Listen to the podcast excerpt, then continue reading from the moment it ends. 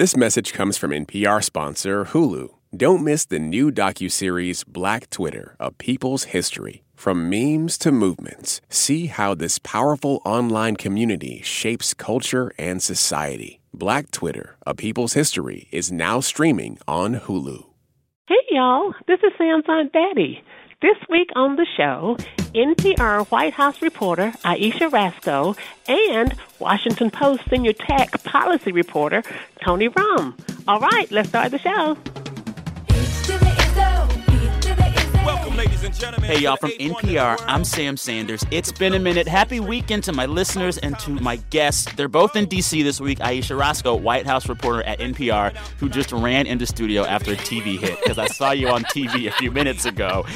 And friend of the show, Tony Romm, uh, tech reporter at the Washington Post, senior tech policy reporter. That's a commentary on my age. So we're joined in studio uh, today by one of my favorite rappers of all time. His name is Jay Z. He's in the news this week. Uh, this song is one of his best. Izzo. I agree. H to the Izzo, V to the Izzy. My kneesy, keep my arms so breezy.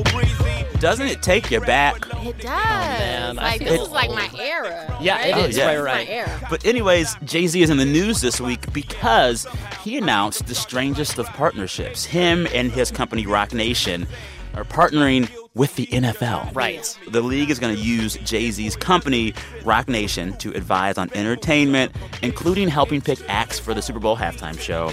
And Jay-Z will work on social justice initiatives, quote unquote. Well, Did this catch y'all off guard? Well, for a lot of reasons, including don't the lyrics of the album that he did with Beyonce have a line about how he doesn't need the Super Bowl? Yeah. So he's talked publicly before about not liking the politics of the NFL Right. and refusing to play the halftime show for the Super Bowl. So he has had an antagonistic relationship with them for years, especially over uh, the way that they've treated players like Colin Kaepernick taking a knee before football games. He was on Kaepernick's side. He's worn Kaepernick jerseys. And so this partnership announced this week made everyone scratch their head because Colin Kaepernick is still not back in the league.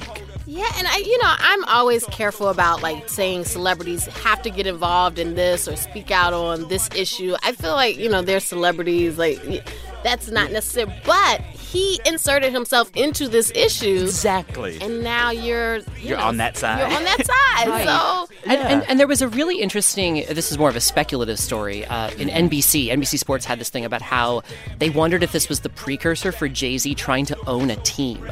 Oh, well, Which dude, I looked- He, he has enough money. Just buy the team. Well, uh, well, apparently he kind of doesn't. Uh, uh, apparently, you need much more than, than, than he actually has. And then there's this added thing about the NFL where you I think you need permission of the owners, and so one way. usually- yeah, usually. It is. It is so weird to me. In large part, also like the cynical part of me thinks that this gives the NFL cover. Uh, because they've had an antagonistic relationship with a lot of black celebrities, like Rihanna and Cardi B, who said they would not play the Super Bowl halftime show. But uh, Jay Z, whatever the case, I still like your body of work. Me too. It's, I think I've spent a lot of time with every Jay Z album except for that one he did with Beyonce. Oh, really? I like that. I like that album. I did. It's the dribble down at VA. H to the Izzo, V to the Izzy. That's the anthem. Get your damn hands up. H to the Izzo, V to the Izzy. Anyway, we have to get to the news news. We're going to start the show as we do every week, asking my panelists to describe their week of news in only three words. Ayesha, you cover the White House, and I want you to talk about your three words, which have to do with the way that the Trump White House is dealing with this crazy, crazy week in the economy. Yes. So my three words, and I went back and forth on this, but I, I landed on mind your business. Okay. okay. that is what they are trying. They're trying to mine right now. The uh, Trump administration is trying to mine the business of this country, Mm. uh, and they for a long time were also kind of saying they were going to deal with the U.S. and everybody else could mind their business. Mm-hmm. Yeah, but we yeah. gonna deal with us. Yeah. But the issue America first. For a while. America first. Yeah. But the issue, of course, is the U.S. is connected to the rest of the world, and Economy you can't the rest of the world, and Economy is global. you can't just deal with the U.S. and Uh-huh. not with everybody else. So we've had uh, it's been a rocky week. So you had Yeah. some good news. Consumer spending, retail sales are still strong, so that came Mm-hmm. out and that was good. But then you have manufacturing output is down. That's an issue, and then you had Germany's economy shrink.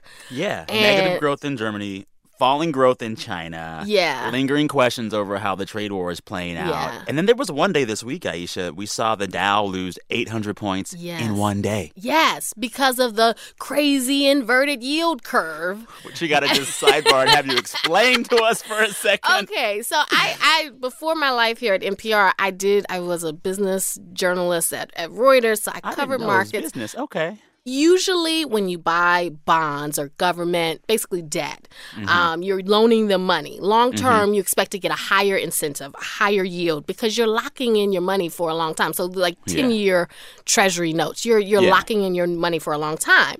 But this week, the yield on the ten year Treasury notes was less than on the two year Treasury notes. So basically. I'll take this from Scott Horsley, our chief Okay. economic uh, Yeah. correspondent. He said that usually it's a smiley face, but then Uh-huh. when it's inverted, it's a frowny face, and then everyone's frowny. That I get. That I yes, understand. yes, yes. So the thing is, though, this frowny face, people say it's a predictor of a coming recession. Yes. And so, my question for you, Ayesha, you know, we could go deeper into the economics of all of this, but I'm really interested, and it's for you both, um, about how Trump reacts to this news so far. We have seen him be a president who loves to do this sometimes antagonistic song and dance back and forth with the markets. He'll put a tariff on Mexico, put a tariff on China, and see how it plays out. But, like, this news was so troubling to some folks this week. I wonder, does his strategy change? Can he keep playing this economic game of chicken? And you saw the U.S. pull back a little bit this week where they said they were going to put all these tariffs on imports from China and they were supposed to start on September 1st. But for some of those, the most important that would affect uh, consumers like laptops and things like that, they put those off until December 15th. So they're already responding a bit. But what President Yeah. Trump is doing is he's blaming a lot of people. So he's blaming the Fed, he was blaming the media yesterday, basically saying that we're talking up a recession and that we want to crash the economy. We don't will have be- that much power. Tony, do you? I mean, my Twitter account reaches some people, I guess, but not 62 million. Well, Yeah, you know, yeah. that, it's, it's- so it's like this is what he does is he kind of looks for people to blame, but he's also the other thing that he does is he says everything's going great. I think I think we'll get a great deal or something soon because everything's going great. The talks are going great. Jokes aside, I mean, Yeah. we've seen inverted yield curves lead to recessions before. That's Yeah. Mm-hmm. documented in lots of economic literature. We haven't seen somebody tweet through a recession. If the worst, if the worst does happen, and again, this is so speculative, you do have to wonder what would happen if we tweeted our way through an economic Oh crisis, goodness. and what that would mean for the pace of recovery and for the conversations that have to happen around the globe to right the economic ship. And like and you know, like you said, it's not clear that there's going to be a recession Or when it would happen, even if when it it would happen. Yeah. But uh, this administration hasn't really shown the ability to really think with one mind and speak with one voice when it comes Yeah. to anything. You're listening to It's Been a Minute from NPR, the show where we catch up on the week that was. I'm Sam Sanders here with two guests this week Tony Romm, senior tech policy reporter at The Washington Post, and Ayesha Rascoe, White House reporter at NPR, who has like 17 jobs, jumping on TV, jumping on podcasts, doing it all. Tony, do you have three words? I have many words, uh, but I'll keep it to three. I'm actually Okay. going to cheat a little bit, so don't yell at me. Uh, my three words are IRL Minority Report, which technically is like five. We'll let it go. Well, because IRL is like IRL its own word. Yes, yeah. IRL Minority Report.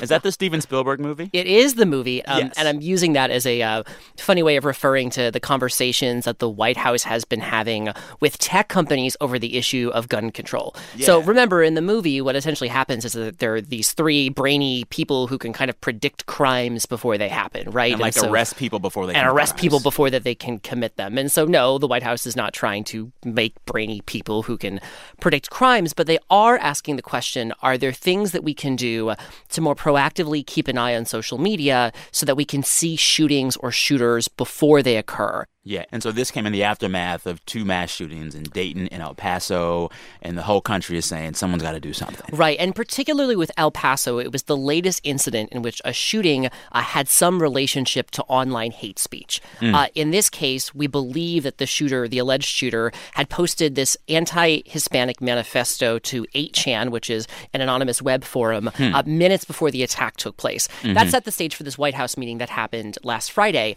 where major representatives from companies like Facebook, Google, and Twitter sat down with top White House officials, but not the president, to talk about what ah. they could do to create a technological solution to this. So, on one hand, I think a lot of folks walked away from that thinking this is a good conversation that has to happen given the issues and the pervasive trouble of online hate. On the other hand, people were like, why weren't we talking about guns? Yeah. Well, and then also just to take it back to that Tom Cruise movie, part of the whole plot of that film is when this predictive stuff goes too far. like Right. Yeah. when I saw these headlines, part of me got a little worried about privacy concerns and what is the right stuff to go after? Will they ever get the wrong person? Like as a citizen, how scared should I feel about possibly these big tech platforms partnering with the federal government to see what I'm writing and posting and predict what I'm going to do? Right. You know, we should caution at the outset here that this is brainstorming right now, Okay. right? There's Okay. no technology that exists uh, that can do this kind of thing, at least at the scale that the government would want it. Uh, Mm-hmm. and the White House was very clear that they didn't think that they should necessarily own some system to do this surveillance, but that a conversation needed to happen. Now, Gotcha. all of that said, uh, the tech companies in attendance raised some of the very points that you did. This Mm. concern about, you know, what would happen if they caught an image that, you know, was white supremacy, but actually it was a parody or something. Yeah. Uh, and f- it flagged that person as a potential shooter when in fact they weren't. Uh, Mm-hmm. What about the privacy concerns this creates when you're keeping an eye on what people are saying and doing, even things that they may have gone to try to post but ultimately didn't? And so I think the concern is theoretical, but it's a very important high level one. It's once again, we find ourselves with this debate over privacy versus security. Yeah. Kind of feels like the conversation we had, Ayesha, uh, many years ago after the Twin Towers fell Yeah. over at the Patriot Act. Yeah. And that was a moment in which we gave up some civil liberties to protect ourselves from international terrorism. Now is the conversation how much do we give up to fight domestic terrorism? Yeah, and I think too, when you look at this, is how much of this goes against free speech? Should you be allowed to say these things? I, Yeah. I, I do wonder what could the police do. So as long as you're not threatening someone, but you're just saying hateful things on the internet, can like Can who- they? yeah. I mean, hate speech is not against the law.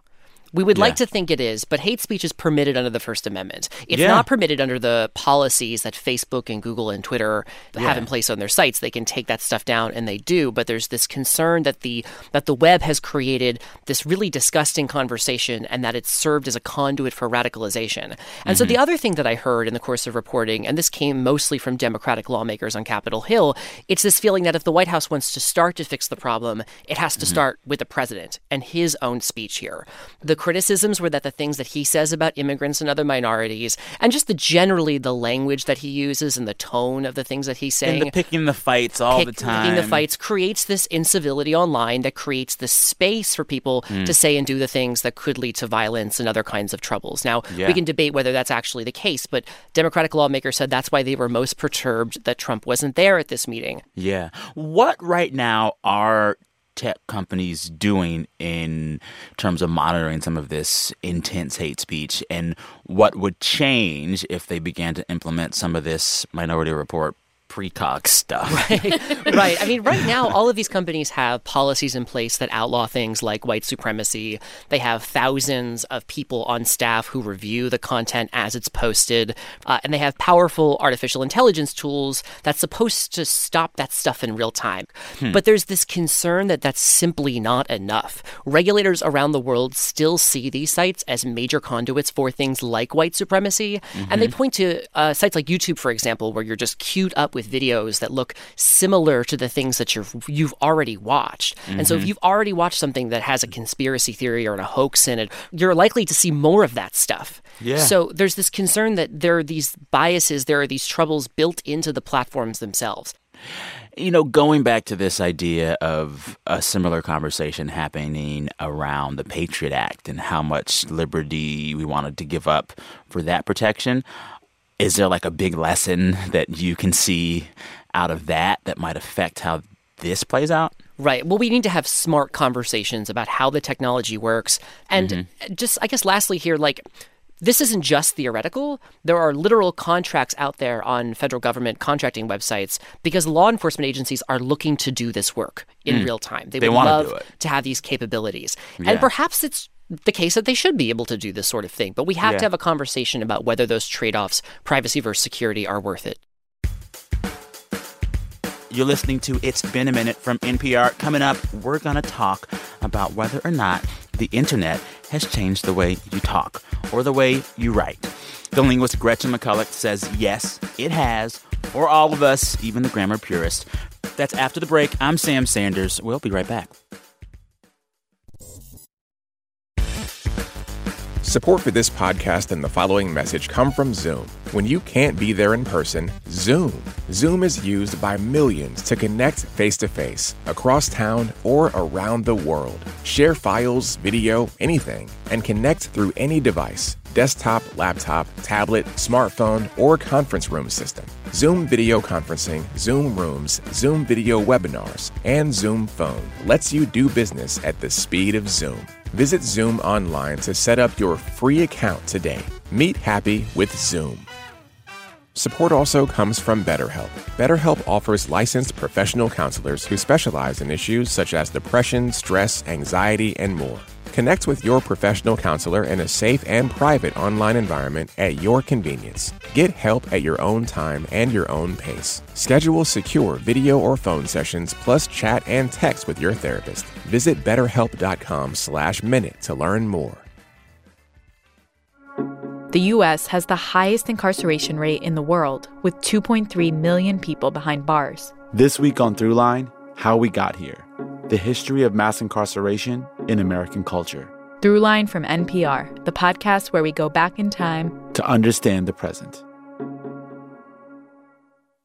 We're back. You're listening to It's Been a Minute from NPR, the show where we catch up on the week that was. I'm Sam Sanders with two guests Tony Romm, senior tech policy reporter at The Washington Post, and Ayesha Rascoe, White House reporter at NPR and star of the NPR Politics Podcast. not, not one of many stars. What a mini stars. But Can I just say what I love about it? Y'all will run these promos and other podcasts. It, it's you and Scott Yeah, talking about Scott, all the interviews, and, and at the end you say subscribe. Subscribe. I love it so much. I love it so much. Oh my goodness. Anyway, so glad you both are here. I have a question for you both, Tony, Ayesha. Do you use periods in your text messages? I do. Only when I'm pissed at somebody. No, I See, right thing. I don't. I do. I use like punctuation and I stuff. don't use punctuation. I I, use use line breaks because for whatever reason, I'm not sure how it happened. I think that when I'm sending a text message, if I send a period, it means that I'm angry. Oh, right. Oh, really? Yeah. Right. Right. See, This is a thing that the youths have gotten into these days the, the fear of punctuation. yeah, and I think that's why they would always be able to tell that I'm not a youth. So, anyways, this shift in the use or non use of the period, it's been well documented. Uh, and people not using periods on our smartphones, uh, an author named Gretchen McCulloch argues that that is just one of the ways that the internet and smartphones themselves uh, are totally changing language and the way that we use language. She has a whole new book out just about this. It is called because internet understanding the new rules of language. And so she argues in the book basically that the era of internet has given us this abundance of normal people using language very informally all over the place. And gretchen says that's a big thing because it moves us away from the way that we usually learn language which is a really formalized system you know through school in textbooks etc uh, she says that we have moved away from that formality that we've usually had around language in the past. What I think is really interesting about internet language is that you do have historical precedents for informal writing before the internet. You have things like diaries and postcards, but they're really limited and you don't have distribution for them. So the fact Yeah. that our informal writing can influence each other and can go back and forth, and we don't always think about it, but in speech, we have formal and informal varieties as well. You know, you're a Mm-hmm. radio host, but presumably you don't go home and talk to your dog like this. I don't. I sing to her. you know, like this isn't how you talk to your friends in the pub. Yeah. So the idea that writing should only be formal is actually this kind of anomaly when you look at this broader picture of what speech can be. In all of your research on the internet and language for this book, what was the one new, I don't know, linguistic development or word or phrase or whatever that you found uh, that was a new thing caused by internet that like you loved the most? I really love how the internet has given us ways to express irony in writing. Mm.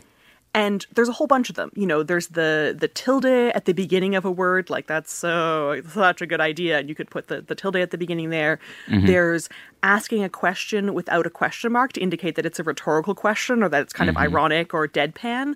Mm-hmm. Uh, there's putting sparkles around stuff, which could indicate enthusiasm, but if it's in a context where you really can't be enthusiastic, it's got to indicate something else, and maybe that's irony. And what's interesting is that there is literally like 500 years of philosophical proposals being like, yeah, guys, it'd be really nice if we had a way of indicating sarcasm in writing. It'd be nice if we had an irony punctuation. You know, Rousseau had a proposal. Really? like, yeah. Jean Jacques Rousseau is like, we need a point d'ironie. there were people proposing backwards question marks, upside down exclamation marks, all sorts of stuff. And there's literally like at least one a century and sometimes more. And all the philosophers are in agreement this would be a really good idea. And none of them get off the ground. And the internet did it. And the internet did it. Like, what a success story. Rousseau Thank you, couldn't internet. do it. The internet did. Rousseau couldn't make it happen, but the internet did. If there were a person who was cryogenically frozen before the internet and the smartphone came into existence, and then you brought them back right now today, Yeah. what would be the biggest part of our language that they would notice had shifted because of those two things? I mean, I think some of the the obvious things that they would notice had shifted would be the addition of things like emoji and emoticons and gifs and like adding in the visual ornamentation side or the body back into language because we have a body when we communicate face to face. We use our hands, we use our gestures, we use our facial expressions. Uh, we modulate our tone of voice. We haven't traditionally done that so much in writing because formal writing, just like formal speaking, is very disembodied. Maybe you have a graph. That's all the illustration you get. So, this really obvious thing. But I think if they dug a little bit deeper and looked at the text messages themselves, they might be reminded of kind of early modernist poets like E. E. Cummings and people who are trying to represent a stream of consciousness of how people hmm. are actually thinking, but in hmm. terms of writing. There are literary precursors to this. Oh, yeah, yeah. One of the critiques that you'll hear from grammar purists, from language purists, that I hear as someone who talks on the radio, is how that informal writing, that stream of consciousness writing, and that style has shifted and moved into spaces that should be classically more formal. Um, I remember one time on this show, probably a year ago, I was laughing about a joke one of my panelists made, and before I knew it, instead of laughing, I literally said out loud, "LOL, LOL, LOL, LOL." And I was like, I didn't even know I was going to do it, and it just happened. But I was like, oh, maybe there is some credence to this claim that the informality of internet speak is actually becoming pervasive everywhere, and maybe that's a bad thing. Have you found that the informality of the internet and how we speak there has it invaded more formal spaces in a bad way? I mean, language changes. Like life Yeah. changes. It wouldn't Yeah. life wouldn't be alive if it wasn't changing. When something stops changing, it's dead. So you know, congratulations, English is still alive because English is still pissing some people off. Yes. You know, if you if you want to kill English and embalm it like a dinosaur, like you can do that and stop it changing. But as long as it's in the minds of living people, it's hmm. going to keep changing because living people don't just stay static when you stop paying attention to them. Yeah, Yeah. An idea that's been present in not just this book, but in some other writing of yours is that the people who change language the most, who move language forward the most, are usually young women, like teenage girls. Um, and you say that this has been a thing for a while. It goes all the way back to like the age of Shakespeare. Unpack that and why them? Yeah, so uh, sociolinguists have this acronym, which is if you want to study the most conservative uh, users of a particular language, you want to study what are called norms, which is hmm. non mobile, mm-hmm. older rural males, because they're hmm. going to provide your oldest snapshot. really? Yeah. Because so if you're mobile, you're exposed to a lot of people. You're more likely to change your language quickly because you're exposed to more. Um, people in urban centers are also exposed to more different varieties of language because you come into contact with more people uh, and you have more potential to be exposed to stuff. And there seems to be something about the gender, and linguists are still figuring out exactly what.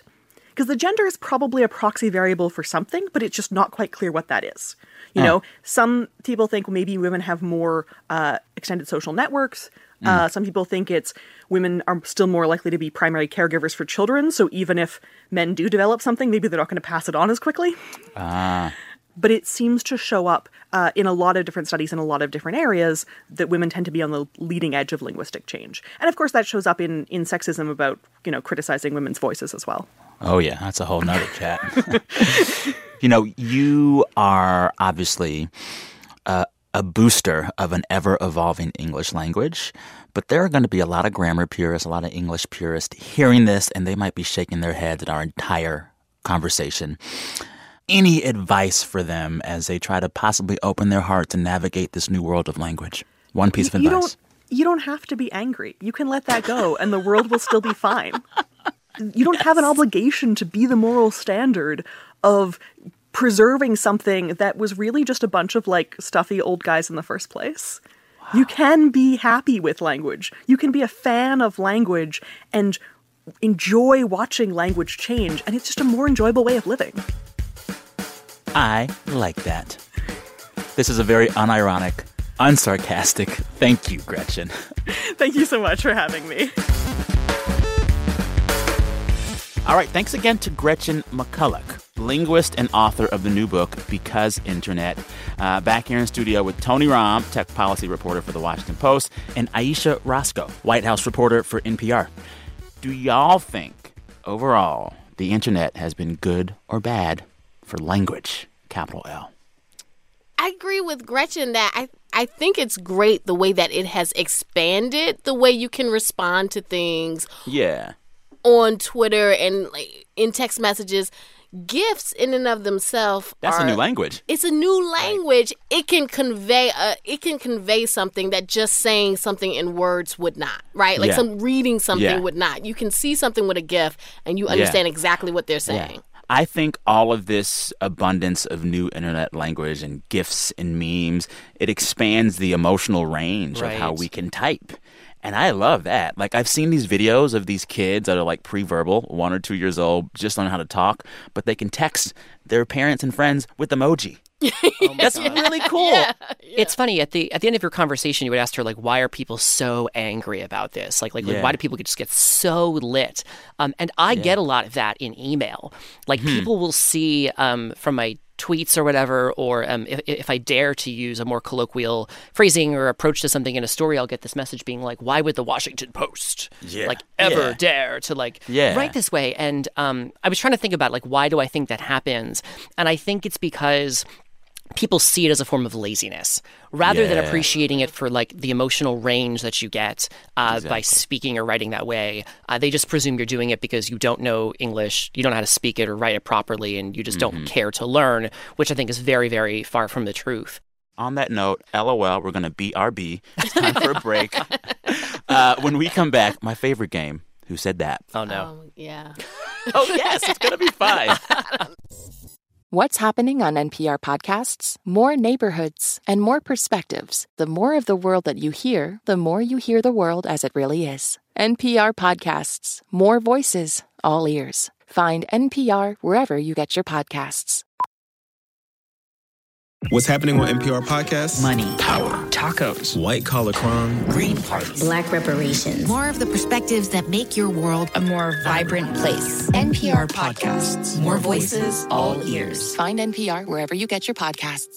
These days, it can feel like the news is fighting for your attention wherever you turn, but staying informed shouldn't be a battle. Everything you need to navigate the stories that matter to you is at your fingertips. The NPR app cuts through the noise, bringing you local, national, and global coverage.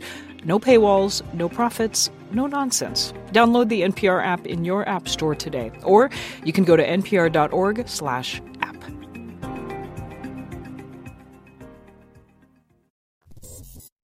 Hey everyone, it's Ophira Eisenberg, and here I'm chatting with one of Queer Eye's Fab Five, Antoni Porowski. What's a culinary deal breaker for you? Ketchup on hot dogs makes me really uncomfortable. Listen to NPR's Ask Me Another, the answer to life's funnier questions. We're back. You're listening to It's Been a Minute from NPR, the show where we catch up on the week that was. I'm Sam Sanders, your host, here with two guests Ayesha Rascoe, White House reporter at NPR, and Tony Romm, senior tech policy reporter at The Washington Post. Time for mm-hmm. my favorite game Who Said That? Ooh, and saying that. Who said that? All right, y'all know how this works. This game, Who Said That, is quite simple. I share three quotes from the week. You got to guess who said it or what story I'm talking about. No buzzers, just yell it out. The winner, per usual, gets absolutely nothing but bragging rights. Y'all ready? Every time I do this, I make a fool of myself. Every Yeah, it's it's so crazy to me to see how this game plays out because Right. like I'm asking my panelists to talk about heavy, intense, deeply reported news stories of the week, and they can just do it. Right. And then we get to the quiz show about randomness, and they're like, I don't know, I don't know, y'all. it's amazing every week. Anyway, first quote is. We just had to put the egg in front of one of them, and he knew just what to do. Uh, you don't say who said it, but what story involved eggs this week and it was very heartwarming? It involved Eggs? parenting. Eggs. Parenting I cooked and some eggs this week and I didn't kill anybody, so that's Parents hard. and eggs for the egg.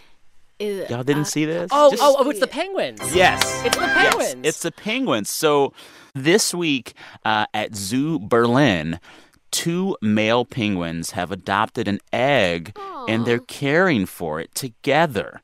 Within weeks of arriving at this zoo, um, Maximilian Jaeger, who's a spokesperson for Zoo Berlin, he said it was clear that these two male penguins wanted to start a family. And so now they're doing it, and I'm just like, give me that Hallmark commercial. It's just so beautiful. How did the penguins find love before I did? I'm just bitter. So apparently, there are a lot of same-sex couples at zoos all over the world that are just like adopting eggs and doing the damn thing. That's what I've been doing wrong. I'm not at the zoo. I'm going to regret all of this later. right. All right, Tony, you have one point. Time for the next quote. Uh, this one is so fun.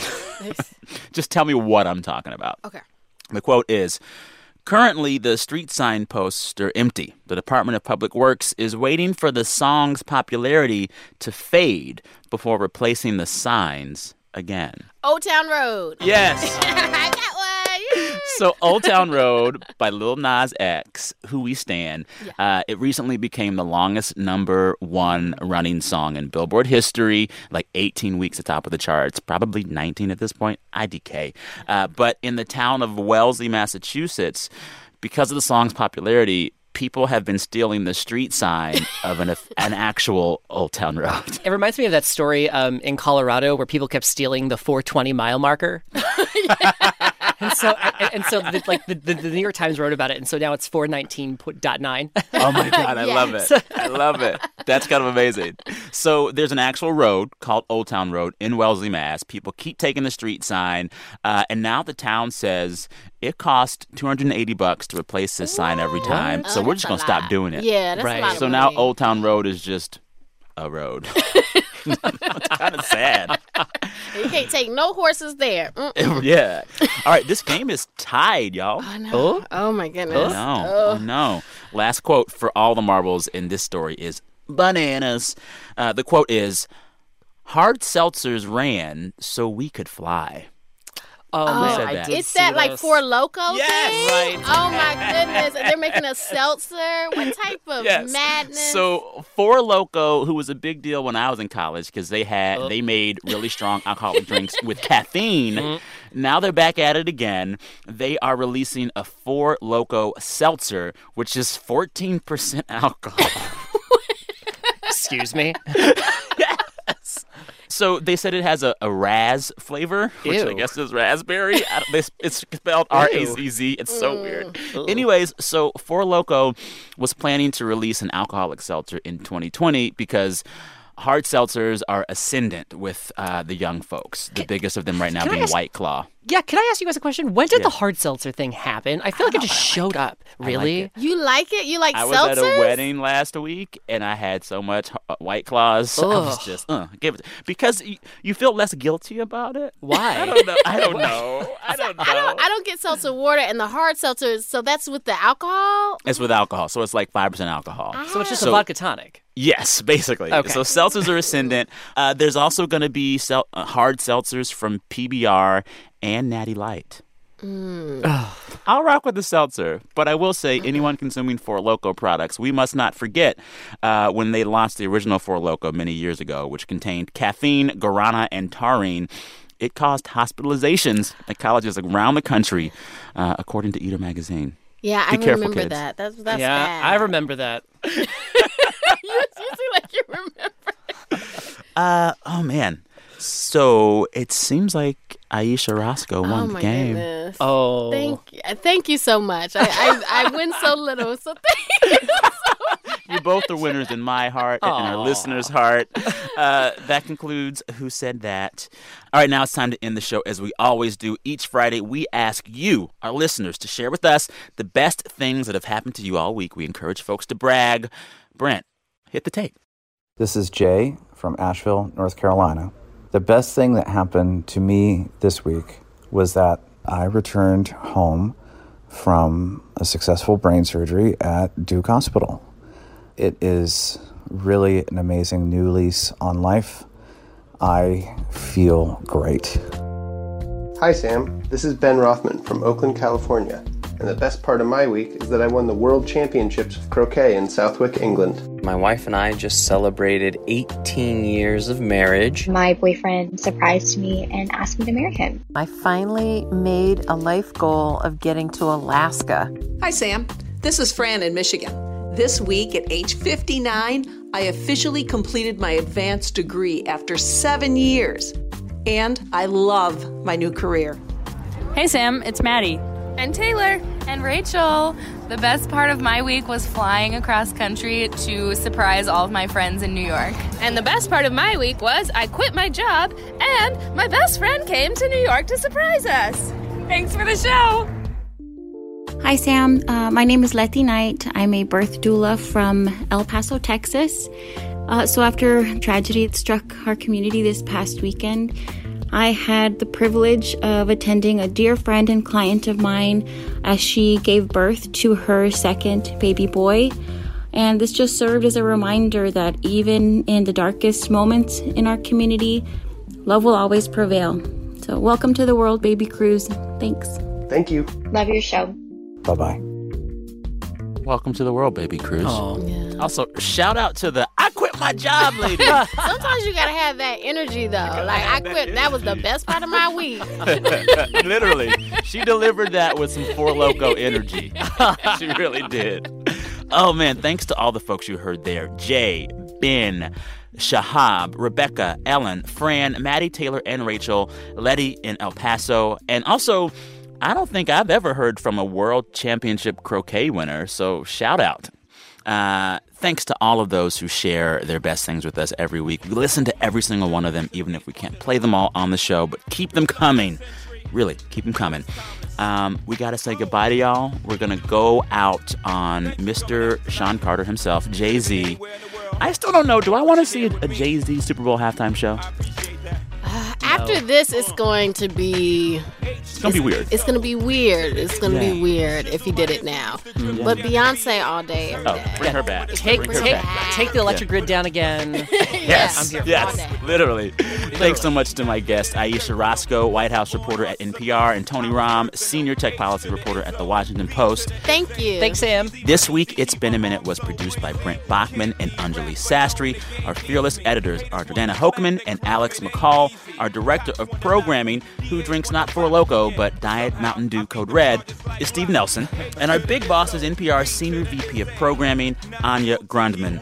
Also, per always, thanks to Jay Z for continuing to write checks for himself. All right, listeners, till next time, thanks for listening to It's Been a Minute from NPR.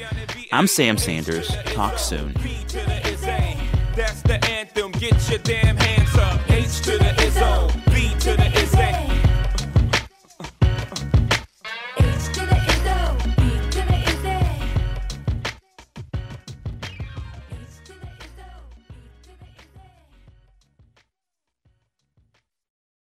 Climate change fuels hurricanes. China promises to stop. The big lie persists. Butterflies have hearts. Singers die. Plumbers win. Nurses persevere. Your world speaks. We listen. NPR podcasts. More voices, all ears. Find NPR wherever you get your podcasts.